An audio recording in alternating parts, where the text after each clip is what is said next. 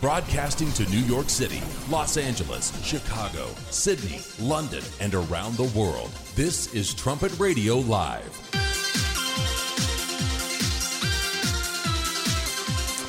Thanks for joining us here on Trumpet Radio Live on 101.3 KPCG and online as well.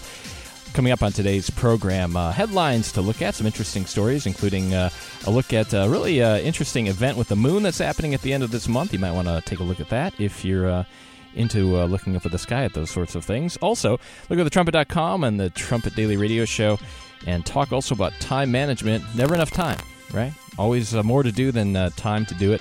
We'll take a look at some ways to manage your time. That and more in this edition of Trumpet Radio Live.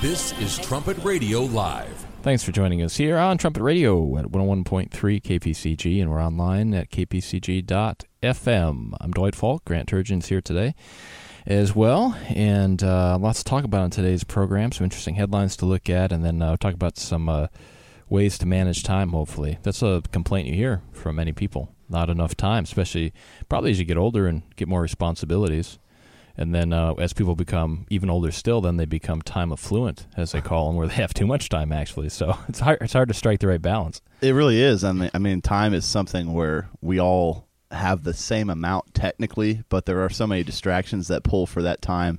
I mean, pretty much every advertisement requires a pretty large time commitment if you wanted to follow through with whatever it shows you on TV.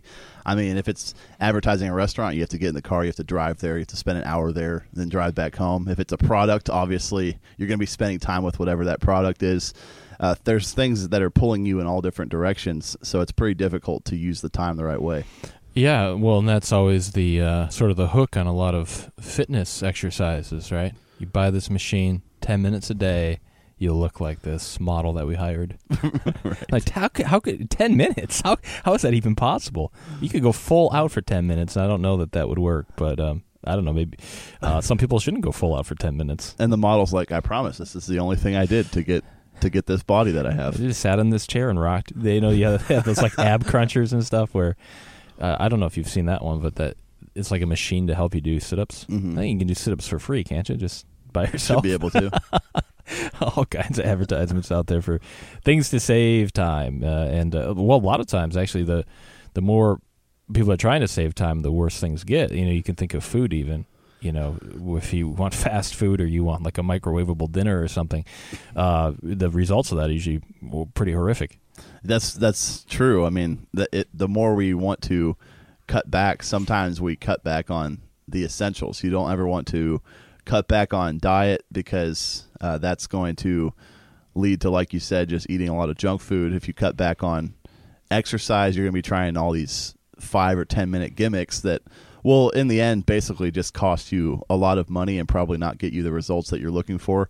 I mean, the list just goes on and on with that. Yeah, so we'll at the end of uh, today's program, we'll be taking a look at some ways, uh, some good tips on how to Im- make the most of uh, your time. Uh, they uh, announced the uh, NBA All Stars for this year if you're a sports fan, and uh, it's kind of different this year. They're actually picking like they pick teams, they pick sides instead of it being just just uh, whatever conference you're in you'd play. Uh, but uh, the Thunder, Paul George, he did not get on the team. He was not picked as a reserve, and Russell Westbrook was upset and then he took a shot at the uh, the Warriors over it because the Warriors have four players on their team. Did, what did he say exactly about them? Well, he just said, well, there's some teams have four players, you know, and then you know other teams don't. And uh, I think it's a fair point because not if you look at all those guys that made it from the Warriors, not all of them are probably all stars. Probably two of them. Exactly. I was. That's what really stood out to me when looking at the list. Like Klay Thompson and Draymond Green this yeah. year in particular just don't deserve to be there but they are on it because they're on the, the best team right now. Um, Steven Adams in every way is better than Draymond Green, and that's been the case for a couple years now, but he never gets even close to making the All Star team. So if we're going to have all things even, why not just have both of them miss? I think that would be more fair. Klay Thompson, you know he's not shot as well this year. He's he's down compared to usual. Meanwhile, you have Paul George just single handedly rip the Cavaliers apart. So there there has to be some sort of uh, sanity to this. And even Carmelo Anthony, I think, has been better than Klay Thompson. It's hard to. Uh, it, people always feel left out. There's always somebody that doesn't make it whenever you're giving out the awards. there's always and there's fair arguments that could be made. So it's it's subjective, I guess, in a lot of ways. But uh, that's coming up here in a little bit. Of course, the Super Bowl is coming up as well, and uh, there was uh, a write up about. Um, this uh, vet, pro veterans group wanted to do an ad for uh, encouraging people to stand for the national anthem, and they're wow. not allowed to do that. So the NFL said they don't they, they didn't want to get into politics. It's a little late, isn't it? And haven't they haven't they been in the, the mix with politics here for quite some time? They really do seem to have that whole issue backward because you know even the Dallas Cowboys wanted to have that pro police decal after that shooting in Dallas that killed some of the officers, and um, you know they they didn't allow the NFL didn't allow that. Um, it it just every single time that it comes down on a conservative, you know, traditional pro law enforcement, pro patriotism side, the NFL is against it for some reason. Yeah, it's amazing, uh, because because I think there's a very clear leaning uh, as to what direction some of these organizations want to go. Uh, so, haven't you seen they had that initiative where they're giving like eighty million dollars to all these different social justice causes now because the league, some of the players in the league met with them. I mean, again, we're just advancing this myth of police brutality and, and how there are racial inequities in the system that are holding minorities down.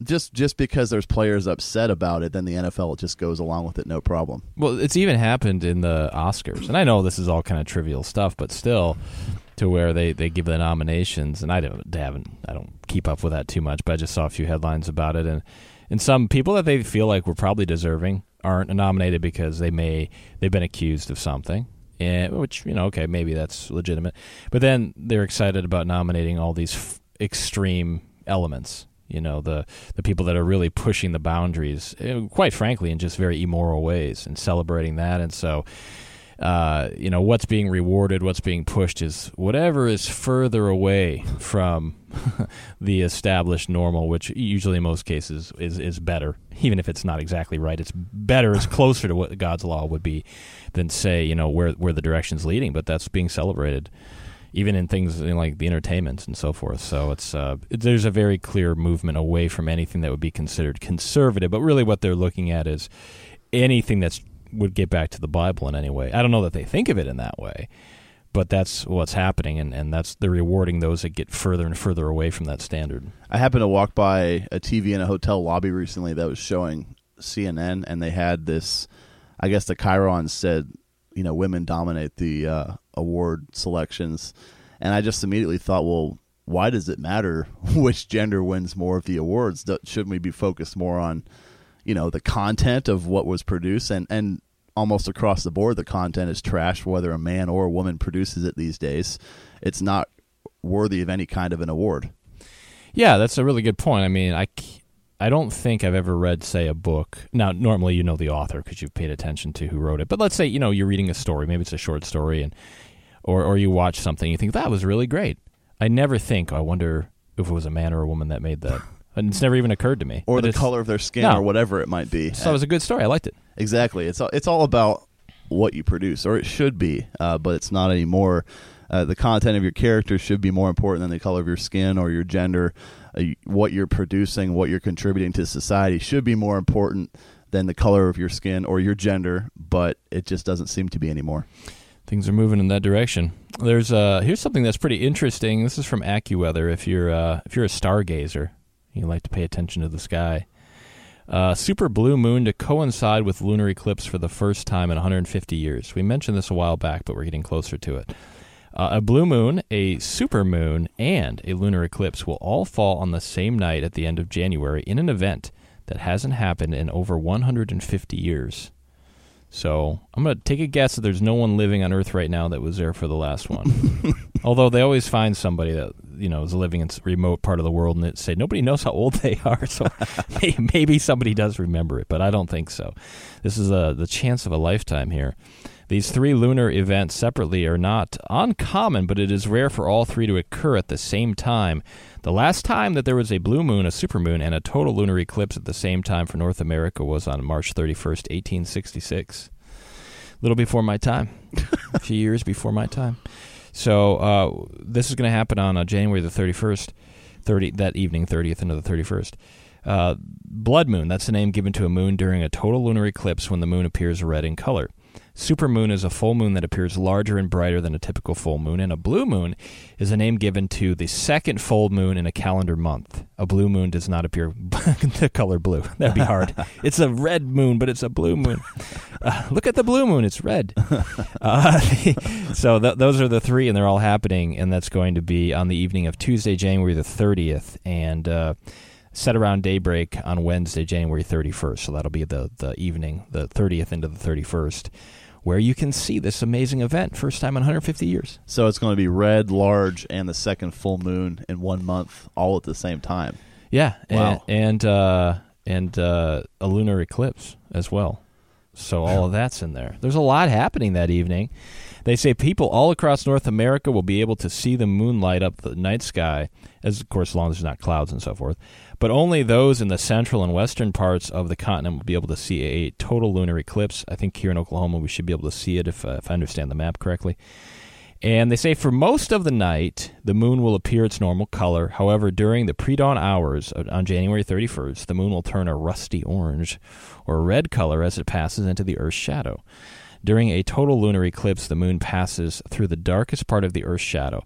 Unlike a total solar eclipse, which lasts only minutes, this will last for several hours. So if you get, I don't, they say pre-dawn, so that could be a lot of things, but early.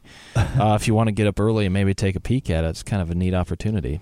Yeah, those are the things that can convince some of us to actually go outside and look, even if we're not, uh, you know, usually into those types of things. If it's if it's something that's really rare and really special. Um, hopefully, a lot of people go out and are able to see that. Even even just sometimes when you see a full moon by itself or a red moon by itself, uh, that's incredible enough. Let alone having all those different factors at once. Yeah, it's amazing. There's a song by Nick Drake, "Pink Moon." What's a pink moon? it's not. it's not I like the song. I don't know what the pink moon is though. But uh, yeah, and unlike the solar eclipse, to my knowledge, you don't need special glasses. You can just eyeball it like normal. Uh, so that'd be kind of neat to see. It is amazing when you have a really, really bright full moon. I mean, you can you can almost see like it's daytime. It's not, course, of course, that extreme, but but you can see pretty well. So this mm-hmm. this will be kind of neat to check it out. Again, that's going to be January 30th and into daybreak on the 31st, Tuesday into Wednesday. That'll be next week, which we have uh, the the Russian uh, ballet is going to be here at Armstrong Auditorium right. for those times too. So maybe the Russians will like to watch the super moon, uh, red moon, and the lunar eclipse and blue moon with us. Maybe we'll do it during intermission. I'll go outside and check it out. Go out and view it. That's pretty cool. Yeah, I wonder. We should we should tell them when they come through. Uh, I, I, assume they speak. I haven't talked to them. I assume they speak English. I don't know. At least one of them must. Somebody must. I don't know how to say this in Russian. Uh, here's an interesting story. This is uh, it's kind of humorous, I guess. It's from the Daily Caller. They're having their their big uh, scientist uh, convention out there in, in Davos, where they're talking about global warming. scientists get buried in snow at Davos while lecturing on global warming. There was so much snow, authorities evacuated some neighborhoods due to avalanche concerns. Global elites headed to the conference had to uh, force their way through heavy snowdrifts. So they they set up this camp. It's, they call it like the Arctic camp, and they they want people to come there and, and see like I guess apparently what the Arctic will be like with global warming. You know, it's going to be worse. It's going to be bad. And they so they got buried in snow. it's kind of hard for those elites to keep getting rich off of this scheme whenever it's whenever you can't convince the people that it's real anymore. You know what they called it? they called it the Gore effect, which uh, just by context, I'm guessing they mean that whenever he says the opposite happens. so I don't mean to poke fun too much, but I mean uh, it is a little humorous when they're talking about you know global warming. They get buried in snow you might think I don't you know it, there might be something to consider there like what do we know what we're doing? I mean you know like you say it's it's hard to sell people on it when you're talking about the dangers of global warming and then you're you're buried in snow. I just uh, I don't know you know I've got a, a oceanfront property in Arizona right? So I thought that was kind of a funny one. That is really funny. And uh, the thing with global warming and climate change that we've talked about many times is that the science is truly inconclusive. Either there are studies that back it up because they've been you know they've been paid to back it up or people who are looking at it independently say that there's not enough of a pattern or enough proof that this is a real dangerous trend but people just keep on going along with it even though there's not any real evidence of it and the problem is too that the the ones who are agreeing with it just viciously attack anyone who doesn't agree with it that's why probably some people just go along with it anyway You know, there's a couple of good ideas here for money making. Uh, it would be funny to sell big parka jackets that said, let's say, like "Beware global warming" on the back. or the other idea would be some sort of a climate change uh, jacket where no matter what happens, you can adjust for it. Like you can take the sleeves off. You might be able to have an umbrella. You might, just whatever's going to happen. It's like the utility knife of uh, jackets. so whatever whatever climate change is coming, you're ready for it. exactly what they do with the supposed theory. They just they change the definition of it or the explanation for it no matter what the weather is. the Gore effect. Thought that was pretty funny. so that's going on. Uh, a lot of snow out there. Re- U.S. News released uh, their best country survey recently. The United States has slipped in this year's U.S. News best countries ranking. Hard to say who votes on these, but dropping to the number eight spot after falling one position from the 2017 ranking. Uh, Switzerland, they say an island of stable prosperity in a world of turmoil, remains the best country according to a global survey of more than 21,000 persons. One piece of good news for the U.S. the country is seen as the number two country overall for education. That's interesting. Even so, U.S. higher education industry experts worry the country is becoming a less attractive destination for international students, partly because of U.S. immigration policies. I don't think it's got anything to do with it. Um, unless they're planning to come here and then t- just hide and take Yeah. off. If they're coming here legally, those policies don't mean anything to them. Well, some of these universities here have had like a sanctuary campus policy where I mean, it just makes you think that probably some of them are studying here illegally. I don't know why a university would ever take them in, but if if that's what they're doing, maybe the immigration policies would change some of their student demographics. You'd think Russia would want to send their students over. They get their best possible education Oh, here yeah. in the U.S. Because it's, it's a Russian education in most cases, right? It's communist. I mean, well, that's in kind of yeah, that's kind of how it got this way. I mean, a lot of the professors in this country over the last decades have kind of been sponsored by the Soviets, so that's it's just right in line with that. Even even like this this foreign exchange student program is like a way of infiltrating. It's all it does all get back to communism, and you see how far left a lot of these different uh, classes are that these students are taking, and how they're so indoctrinated now. Uh, you can definitely say that the communist strategy has been working. Yeah, so it's kind of interesting to see the um, uh, what nations are considered to be, you know, uh, the good ones and the bad ones. So uh, not that eighth is that bad, I guess, but uh, it's a little bit different. You know what's interesting too, though, is is Switzerland is considered the best nation, it's a stable nation. You ever look at the breakdown of uh, Switzerland and who lives there? No. It's uh there's not a lot of racial diversity, we'll put it that way. I mean, it just sort of flies in the face of uh, some other other uh, uh, thinking, like you know, well, you have to have all this diversity, and, you, and that's what makes nations strong. And then they name Switzerland the best nation in the world, and uh, they're not as nearly as diverse as others. at, at least not the U.S. Well, maybe they should be punished on the list then. I mean, that's how it usually goes. If they, they make diversity the most important bit of criteria, and then if you don't match up, apparently, then you're not such a great place to be. ethnic groups they say it's 65% german 18% french 10% italian uh, and then 6% other so they're pretty pretty much uh, eastern or uh, pretty much european there uh, in that nation so for whatever it's worth it's just interesting to look at that because you would think that you know complete integration complete diversity is the the absolute peak of the human experiment and yet on their own lists at least this one the the nation considered the best is the one of the, that's not all that diverse. So, just interesting to look at that. Uh, yeah, the thing is, diversity is often equated with anti-racism, which is why people say they're in favor of it. But in practical terms, uh, whenever you try to be totally diverse and bring all these different uh, peoples here. It doesn't work in any situation, whether it's here or any other nation in the world. If you're if you're just importing millions of foreigners who do not want to speak the language, who do not want to assimilate into the culture in any way, that is destructive to any nation in the world. It's not just here. It's not just with uh, racial groups. It's at different ethnicities and cultures that uh, don't mix well together.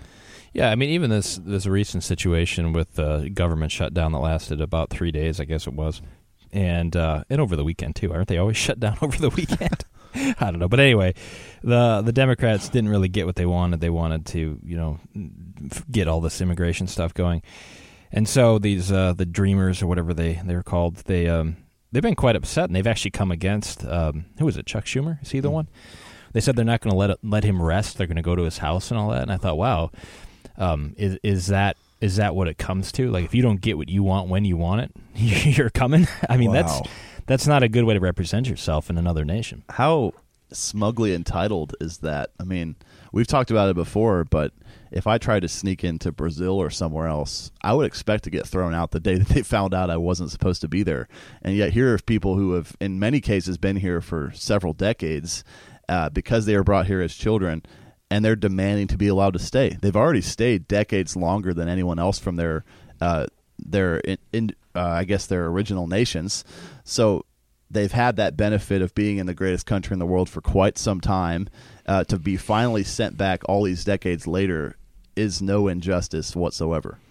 And if and if there is, let's say, some sort of a compromise that they're trying to work out, you know, you'd think it'd be better to represent yourself in a very lawful way and say, okay, you know, tell us what it would take or what process could we go through to, you know, earn citizenship or something like that. But uh, it, instead of threatening and protesting, and you know that that doesn't it's not good. But that's kind of what's being well, it's what's being taught in some colleges, right? I mean, if you don't like the way something is, you just make a make a big noise about it until you force people to change uh, their ways. And look, they're totally directing their anger at the wrong people. I mean, if anyone wants them to be allowed to stay, it is the Democrats. I mean, that's there's no doubt about that. And to blame government officials isn't the best path to take because who brought them here? It was either their parents or some sort of relatives or even like human traffickers prob- probably brought some of them here that they the dreamers at this point are just suffering for the sins of whoever brought them here illegally in the first place uh, it's not the fault of the government that other people decided to break the law to bring them here. Uh, even even in a biblical sense, uh, if if the parents do something wrong, that that affects the children and the children's children and, and on and on for generations. Sometimes that's just a biblical principle. That's a common sense principle. If your parents make mistakes, sometimes you have to suffer for it too. Yeah, it's a bad situation, no doubt. Uh, a couple other key findings in this 2018 Best Countries survey is uh, terrorism, income inequality, and climate change remain the top issues that survey respondents want their leaders to prioritize and tackle. Um, yeah, terrorism, that's definitely an issue. I don't think the other two are, are issues, not like they're trying to make them out to be. How about Iran getting a nuclear weapon? How about North Korea threatening the world? Uh, those issues? Yeah, climate change is is not what it's cracked up to be. Income inequality. Well, it's unfair that I'm not getting paid like an NBA player. How about that? I mean, is, are we all going to complain that we don't get paid enough, or should we do something about it? Also, a majority of survey survey respondents said religion is a primary source of most global conflict today. Ooh, which is true in a lot of ways, actually if you look at some of the conflicts. Uh, the discontent driving populism and nationalism remains strong. Fewer survey respondents this year see themselves as citizens of the world versus their country compared to last year, 52% and 58% in 2017. Are you a citizen of the world or of your country? You're a citizen of your country. Yeah, that's you, you, there's no global citizenship that I'm aware of that you yeah. can carry around a pass. Citizen of the world is an entirely figurative term. I love travel as much as anyone, but it's it's to go there temporarily. I can't go anywhere in the world and then just decide to live there one day overnight without you know going through all of the bureaucracy to do that. Uh, in practical terms, we're all just citizens of our own countries. There is a push though to break the the barriers of nations down. I mean, that's what a lot of global elites are trying to do. Yeah. One other thing found from the survey is that technology And the internet draw mixed views. 73% agree that the internet is making them act more like global citizens because they can tweet about things in other nations, I guess. But 77% believe that their privacy is at risk. Another 73% believe technology is displacing jobs. So, kind of interesting some of the findings from the uh, U.S. News Best Country Survey. And uh, that's what some people think, anyway. Uh, make sure you check out thetrumpet.com today. Top story UK poll God seems not to be listening. That's uh, right up by Callum Wood. A recent survey indicates that many believe God is unable or unwilling to hear them. Well, there's another question maybe there. Are we willing to hear him? that might be something to think about. Exactly. Are we willing to repent of our sins and actually start obeying him again? I mean, we're talking about global citizenship. God is the only one who would make this uh, a habitable world for for more than the next uh, couple of generations. I mean, we're on the brink of uh, destruction of all human life as it is right now, and look how many horrible national regimes there are all, all over the world. If if at this point we got rid of national boundaries and then just trusted in one human government, there's a fantastic chance that the people in charge of the entire world are going to be incredibly corrupt. Yeah. Uh, otherwise, I, we don't, we don't want a situation like that unless God's in charge. the The reality is, though, right now this is actually Satan's world. Maybe that's why people don't understand why their prayers aren't always being heard. There's two related write ups to this that are featured there. Is God answering America's prayers and are your prayers being answered? Really good write ups there's been well, there's there's sort of a revival, I guess, maybe if you want to call it that, uh, in the U.S. to some extent. Uh, and then, you know, even when you look at some of the hurricanes, you know, people get together and they want to have prayers about it. And uh, anytime tragedy strikes or calamity strikes, people do. A lot of people get together and they want to pray about it. But but then the question is, are the prayers being answered? You know, I mean, even yesterday they had that school shooting there in Kentucky. I think two ended up being killed overall. Last I saw, anyway, and and, you know, it didn't even really make the news as much as it should have. It was just kind of a blip on the radar. But uh, after every one of those, I've always seen a lot of prayers and prayer groups and that type of thing being on the media. But but these things keep happening still. So I mean, I, I can see where people are asking that question. Well, are our prayers individually or America's collectively are they being answered? It's worth looking into. That's true, and, and that article does bring out some staggering statistics uh, from Britain specifically that well, for one thing, only half the population even prays at all in the first place. But then, even beyond that, it's only about 20% or less in every situation that actually agrees that their prayers are changing their own lives or changing the world or impacting other people around them in a positive way. People just, they're praying, but they don't believe, which is very different from the way that Jesus Christ always prayed, knowing that God heard him always and he would answer. Yeah. And what did Christ say? You know, uh, not just people that say "Lord, Lord" are going to uh, enter into the kingdom, but those who do the will of His Father. So it's uh, there's two parts to that equation. yeah, it takes it always takes action, which is the part that is a lot harder to apply. Right. Also, make sure you stop and check out uh, the Trumpet Daily Radio Show. Listen for that today. You can find it the archives online at thetrumpet.com and kpcg.fm. Uh, collusion against President Trump from the media and the last administration. There's a lot of interesting stories that have come out, not in the U.S. press because they don't want to talk about it, but where the f- members of the former administration are going around trying to sabotage what the current president's doing. Uh, and it's not, they're not guessing. I mean, they know that things have been happening there. So, really amazing. And, and it's so interesting, too, when you um, check different news sites because you know what the leanings are of certain ones. And, and, uh, with this whole Russian collusion thing, which I think everybody knows is just a well, I, I, shouldn't say everybody, but I think it's becoming more and more clear this is just a waste of time and a setup uh, against the president. And uh, but you go to some websites and they keep talking about it like, oh, oh, we're they're really getting down to the nitty gritty. Here are some of the headlines from today. Uh, evidence suggests massive scandal brewing at the FBI. Secret society held offsite meetings. Uh, five months of missing messages. Agent texted about deleting texts, threats of violence, jaw dropping revelations. Attorney General orders a probe, knives out for Bureau. Voters call for special prosecutor to investigate the FBI. So even the FBI, they've had all these, what they call the secret society meeting and planning and scheming and all that. You want to talk about collusion? Yeah, there's a lot of collusion going on, but it's uh, not what some of the media is reporting. Yeah, a lot of our federal law enforcement agencies have have proven themselves to have a slant or to only be pursuing certain people on one side of the political aisle and not really the other. Why is it that Robert Mueller's special investigation team has all top level Democrats and people who donate to the Democratic Party and not a single one who who has ever donated to the Republicans? I mean, that does seem like it's quite a biased attack force, really. Yeah, and it's uh, people are obviously working together on some level to just cause trouble, and and as Mr. Stephen Flurry points out on the Trumpet Daily Radio Show, uh, there some of these officials are going around to other leaders of nations and saying, well, you know, uh, we'll get him out of there. Don't worry about it. Or, uh, uh, you know, don't you know, don't come against the U.S. as a nation, but you know, certainly come against the leader. Well, you can't separate the two, and, and that they're fooling themselves.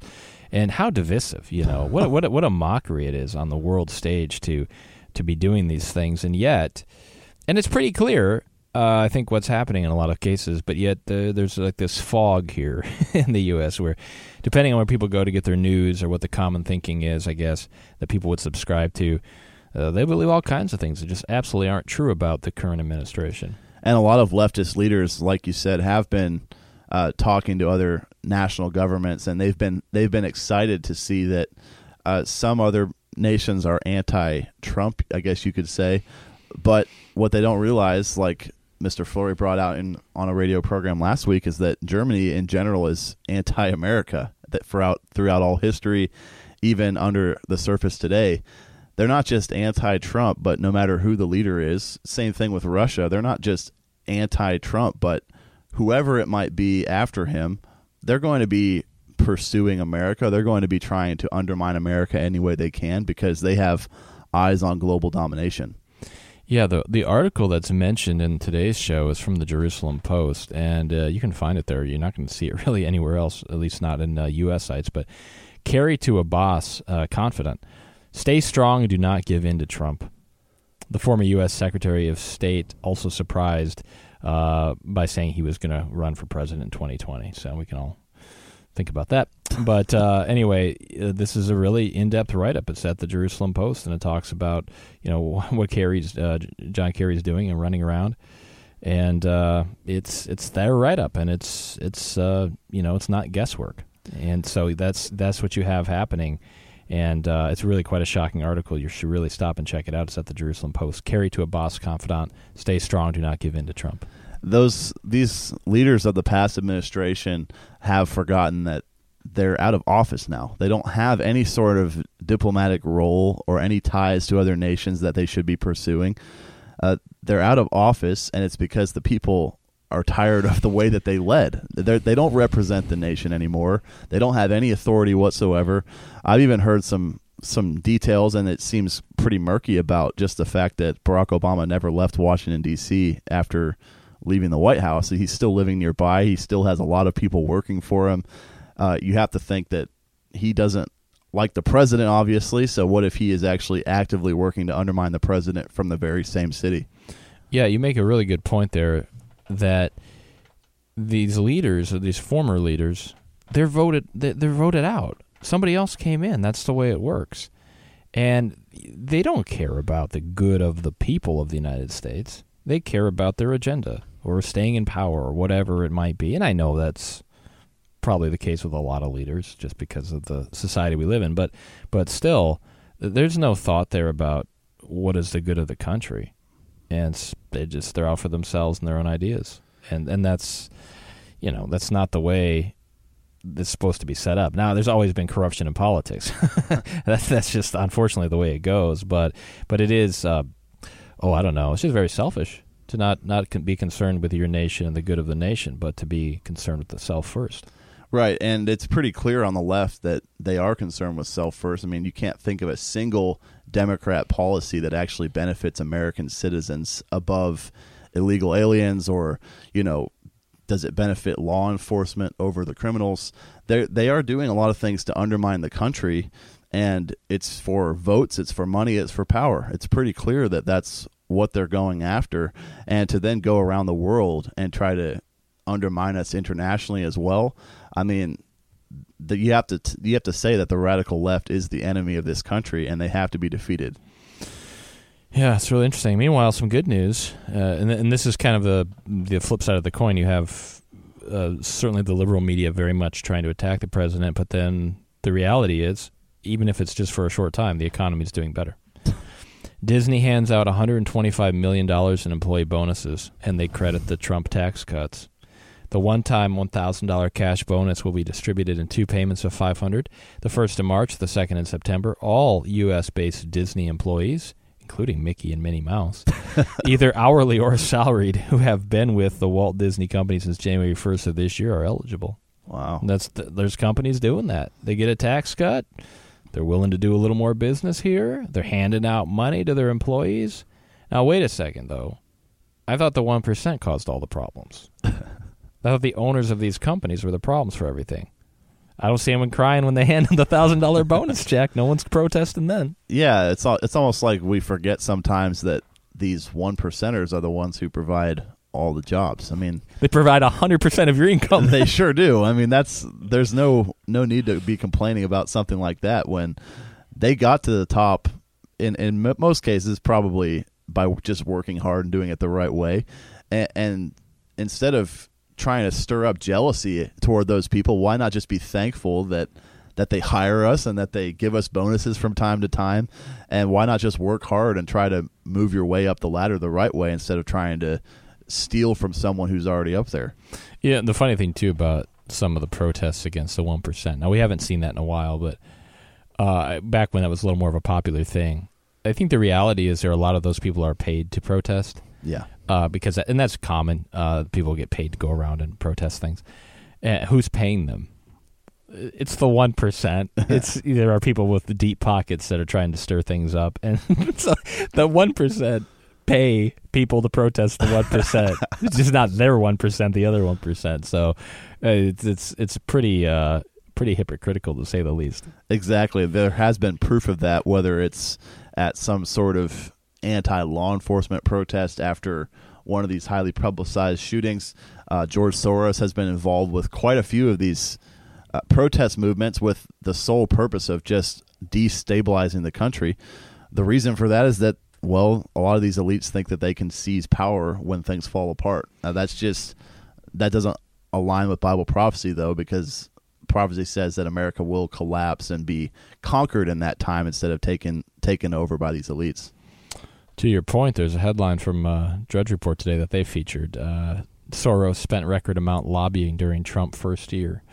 You don't say. Well, well, well. so there's a lot of money floating around out there to to uh, cause uh, disunity and, and other problems. Could any of that money ever make its way into some of these mainstream media companies? I don't see why not. Yeah, it's, it's yeah, uh, I imagine there's quite a trail there if anyone ever cared to take a look. Uh, you're listening to Trump Radio Live here on 101.3 KPCG and uh, online also at kpcg.fm and thetrumpet.com. If you'd like to follow us on Twitter, you can do that at kpcgfm. And if you'd like to email the show, you can uh, send those comments to comments at kpcg.fm.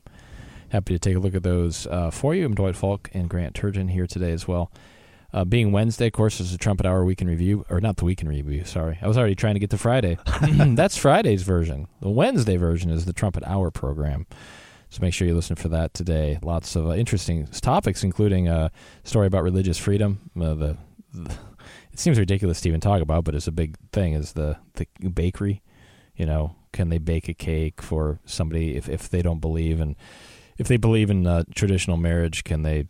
Um, make a cake for homosexuals. You know, it's come to that now, and so Andrew Miller talks about that. And but it, it does it does weigh on uh, religious freedom. So he talks about that in the program today. Make sure you listen for make sure you listen for that. Also, uh, Dennis Leap, host of uh, Just the Best Literature, talks about the New Year's resolutions and the uh, idea of improving yourself and bettering yourself. And then the, uh, there's some good nutritional information there about uh, baby food. so, because you have babies, you have a baby, Grant. You have to uh, feed it something. That's so, right. So you got to be careful what you feed it. Can't, they can't eat Doritos all day. uh, though they might try. they, they will try to. they will try. They'll put to. anything in their mouth, but it's not always the best thing. You have to be really careful about that. Yeah. So good information there in the Trumpet Hour program today. Make sure you listen for that. Do you have? Do you guys put? Did you put the plugs on your uh, outlets and stuff? I have. I think I ran out, so I have a couple other outlets to uh, cover, but she hasn't even started crawling. Right, yet, she's so- not even mobile. So hopefully, I can get those before she starts doing Th- that. There's all kinds of things you have to stop and think about when you get the little the little Mhm. babies that they will get get involved in, and there's that one. And some if you have two, if you have a two story, then you have to do the little baby gate so they can't get up the stairs, Mhm.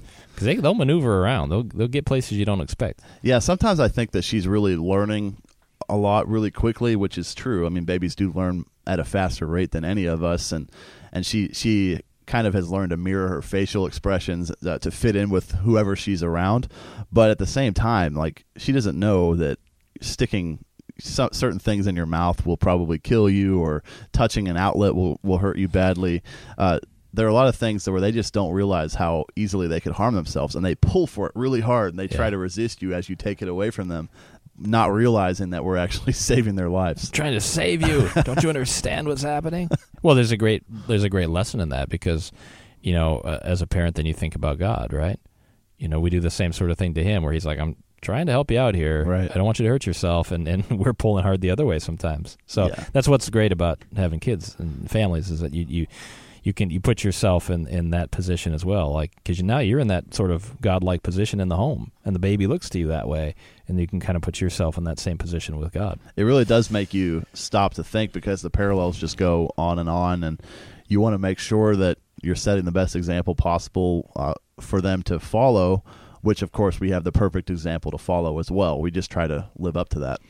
One thing that's always uh, unnerving when you uh, have a child, and you probably experience this at some point, when they get moving around a little more, uh, you wake up in the middle of the night and they're standing next to your bed, eye level, staring directly at you. right. And uh, you think, can I help you? with something? Is there something you needed? just standing, just staring. I'm I'm kind of looking forward to that just because um, it just shows how much they love being around their parents at a younger age. Which, as they get older, they might not enjoy that quite so much. So Right. I'm just trying to remember to appreciate how how dependent she is on us right now. Yeah, it changes quick. uh, we want to talk for the rest of today's program about uh, making the most of your time. Uh, looking a little bit uh, to the, one article from PCOG's website, pcog.org. A lot of great write-ups there about uh, Christian living topics. And then also there's some other points bring, we're going to bring in from another uh, source, just some uh, more more practical points. But the overview here uh, is from an article "Seize the Hour; It Won't Last Forever." Uh, and it says the inspiring reason why you need to make the most of your time. And uh, it starts by bringing out uh, scripture in Isaiah 57 1 that bluntly says the righteous perish. So uh, even people that are living the right way righteously still die. Physical bodies are uh, called tabernacles, temporary dwellings, and we have a limited amount of time. Which you know, it's always interesting to think about the pre-flood. You know, when people uh, had more time, lots of time actually. When you know, compared to us today, you know, what are you gonna do with a you know 800 years? and then you read some of the accounts and you know the genealogy. Somebody lived for 800 years or longer, and then somebody lived for 160 or something, and you think, man, what happened there? You know, you, you expected to live another 500 years. Well, yeah, the the false immortal soul doctrine is pretty prevalent today, but even back before the flood, it's almost like they did live forever, just because you, you go a whole millennia all by yourself. I mean, that's that's at least ten times longer than people live now, if not more than that. Uh, but then, but then God realized how how much we could do in that amount of time that might take us away from Him. Yeah, the, unfortunately, the time was used not for good purposes. Uh, spirit life, though, on the other hand, is eternal. And uh, verse 15 there of uh, Isaiah 57 talks about God as the high and lofty one that inhabits eternity. So you have this, this comparison and this contrast here between eternal life and then this physical life. And it's hard, humanly, we don't understand. I think we can understand maybe living forever forward. You know, that, that seems to make sense. But always existing, that's where it gets a little the brain starts to wobble a little bit. Like I can't understand that principle, but uh, and just the fact even that God created time.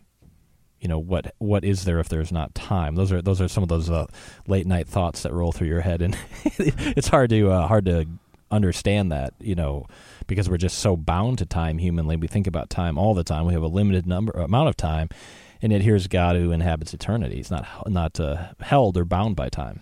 yeah, God and the Word existed forever, and not only can we not think of, we can't even comprehend how they've existed without a starting point, but they existed forever without anything else in existence either. like the whole universe had to be created at some point.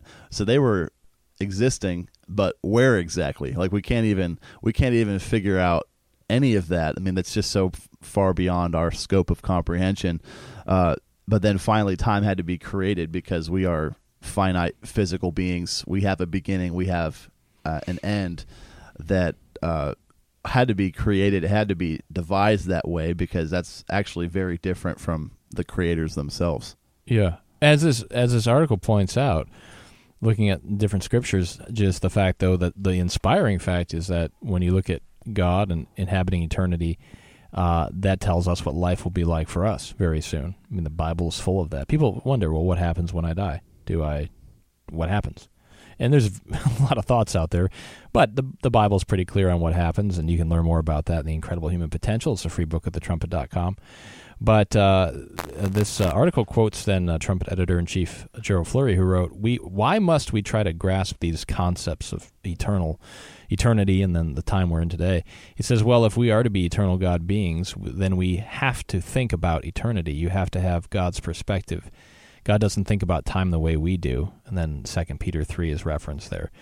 You know, God doesn't think about it. A thousand years is like a day. You know, for us, a thousand years is like what a million years, because it just seems so long. But for him, it's like a day. He doesn't think of time the way we do. Right. He's not limited by it in any way, and yet he makes that pretty much the entirety of our lives. I mean, we have every single day we have a schedule that we have to keep to. We have to sleep a certain amount of hours at night every week there's another Sabbath day that comes around where we try to draw closer to Him. Uh, it's just we have constant milestones, and they're all revolving around physical time, which, again, God is just totally unrestrained by that. We can't even really understand that. You know, yeah, when you look at Christ's example when he was on this earth, I mean, here's a being that is eternal and then becomes human.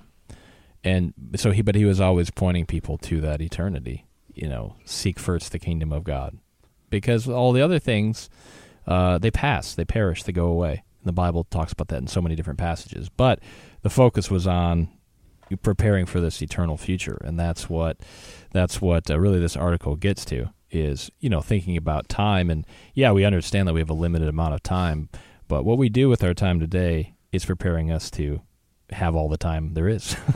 and so that's what we have to put the focus and the uh, attention uh, today is like just like Christ said, seeking the uh, the kingdom first. Um, and so for the for the uh, remainder of this, I wanted to look at just seven tips for effective time management because we are physical today and we do have to deal with time. And uh, what do we do with that time? How do we use it effectively in preparation for the future? And that's the exciting part. It's it's preparation for something. It's not well. I've only got so many years. And I peak at you know thirty five, whatever it is, and then it's all downhill and that's it no matter what age, we're constantly preparing for a greater future if we're using our time effectively. Yeah, there's quite an interesting paradox there. How at some point we'll be unrestrained by time entirely, but in the meantime, until that happens, uh, the Bible actually tells us to seize the hour, redeem the time, literally count down the moments until Jesus Christ returns. Uh, it's it's totally different. We have to use the time the right way until time is no longer an issue, basically. Yeah, and you can imagine how easy it would be in our current you know state and, and as a human to uh, waste time if if there was no limit on it. I mean, there is a limit, and we still waste it sometimes. but if if there was no limit, then we'd think, oh, so what? I'll get to it later, or I'll, we we would just be not interested like we should be in in seeking these things of God. And so the fact that there is a limited time, it is good, even though it can feel like it's we wish we had more time uh, it is good to have those limits because it forces us to focus on what's important. Yeah, and that's another way that we're different from God and Jesus Christ because forever they have never wasted even a second of time. Uh, we tend to waste quite a lot of it unless we have the right focus and the right purpose in our daily lives. Uh, so it, you can just see all the pre planning that went into us being created and, and knowing that we needed some sort of a limit, some sort of added urgency so that we'd actually use time the right way. Yeah, here are seven tips for effective uh, time management, and uh, I think they're they're pretty good ones. Uh, number one, it says is to know your goals, which which actually ties exactly in with what we're saying about you know seeking the kingdom first. It says make sure you're engaging in activities that uh, support your goals, both short and long term. Everything else is a potential time waster. Your daily plan should revolve around working on tasks and activities that directly relate to uh, what your ultimate goal is. You know, and and put in as much time as you can into that. Now, of course, we we have you know a work day, and there's there's other things that have to be done. We don't just uh, you know, Christ was talking about giving a lot of examples too about how to pray and do all of those things, which are important. Set the example starting early in the day with those things, and put good time into it. Uh, even though obviously then other things come up in the day, but it's really about uh, number one, knowing your goals, or else you can spend a lot of time doing things that really don't help you reach your ultimate goal. Right, and true Christians should have that ultimate goal of seeking God's kingdom first above all else, which applies to spiritual time, putting prayer and study ahead of other pursuits or distractions. Even at work, just producing as much as we can, knowing that that's helping us develop character for the future and also develop skills that we could possibly use forever. I mean, it is amazing how if you look in every aspect of life, your goals for each each aspect can actually relate to that ultimate goal.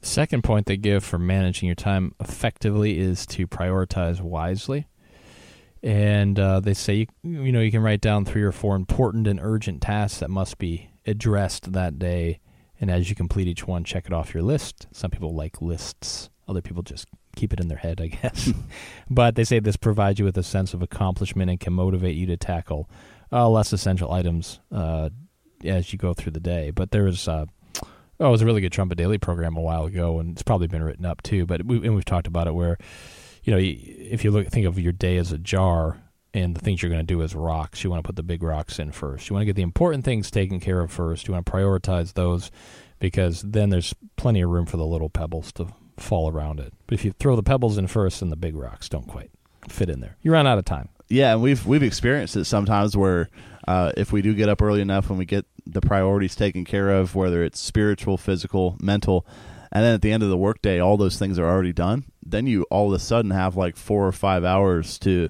you know, pursue a hobby or a talent, spend time with family, do do something, uh, you know, like a, a fun enjoyment, and th- and that's it, it, feels great to do it at that time because you've already taken care of everything else. And even even talking about that point about writing down a list. I got a, a whiteboard in my office recently, and it's amazing. Like if you just write down like number one, number two, number three, number four, and then just have these priorities listed. The most satisfying thing is just being able to put a check mark at the end of each one. To actually physically write that thing down instead of doing it in my head makes a pretty big difference. Yeah, that's something that I think we all learn when we go through school at some level. Like, you know, you, you've got to start writing down what you have to do, or else it's easy to forget about the assignment that you have because you, you focus on other things. Yeah, and teachers only tolerate that for so long. Uh, by the time we get up to like sixth or seventh grade, teachers are like, "Okay, you know, I told you this one already. time time to start writing these things down. Time to write it down." Third way they say a good point to t- managing time is to just say no. You're the boss. they say if you if you have to decline a request in order to attend to what's truly important and urgent, then then you should, and that comes up sometimes. We might have more demands on our time than we have time for, and sometimes you do have to say no to things. And nobody, well, I don't know. Some people don't like doing that. Others seem to not mind so much. But, but it, there are times to just say no. I, I can't do this now because I do have to prioritize and get something else done. And and we all face that. So we have to be able to say no to the at the right times. Yeah, that's true. And and there there's definitely a delicate balance there, like you mentioned, because uh, it can be easy to just say yes to everything, but you know while helping others or you know sacrificing our time to help other people if we are not doing the important things to put god first he's not going to end up blessing us despite us doing all those nice things. And at the same time uh, you want to be able to say yes to certain things because those are those are opportunities to develop relationships by serving or just by going out with someone who wants to spend time with you.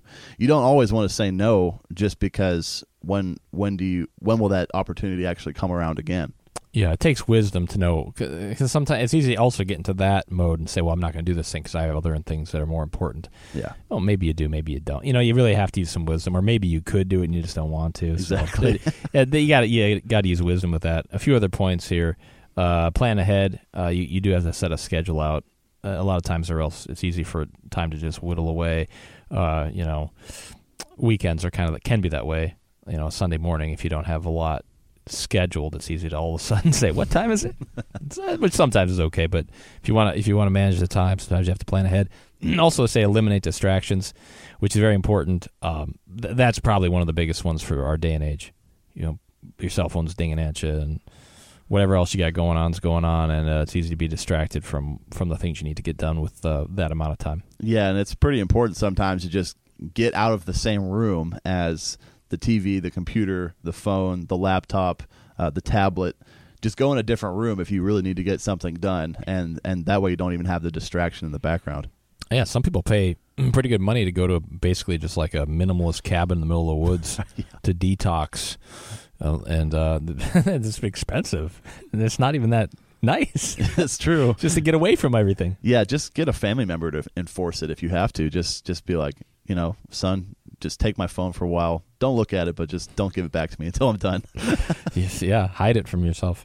Uh, they say uh, sometimes you have to delegate things depending on your situation. Maybe you can't do it all, and, and you can have somebody else help you out. And then finally, the they say take care of yourself, which is true. You have to have plenty of time for enough sleep, proper exercise, those things. Because it's easy to look at time and say, "Oh, there's not enough time here. I, I, you know, I can't waste time sleeping." Well, you won't be effective unless you get a good night's sleep. So, make sure we take care of the physical uh, tabernacle. It's temporary, but um, take care of the body and the mind because uh, that's what we're working with right now.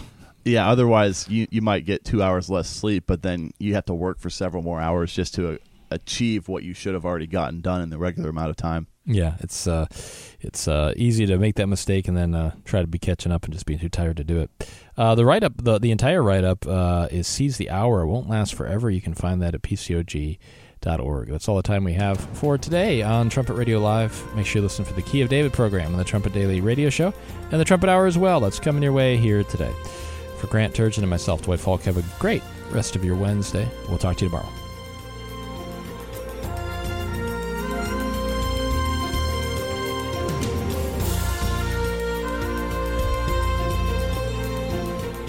You're listening to Trumpet Radio, 101.3 KPCG.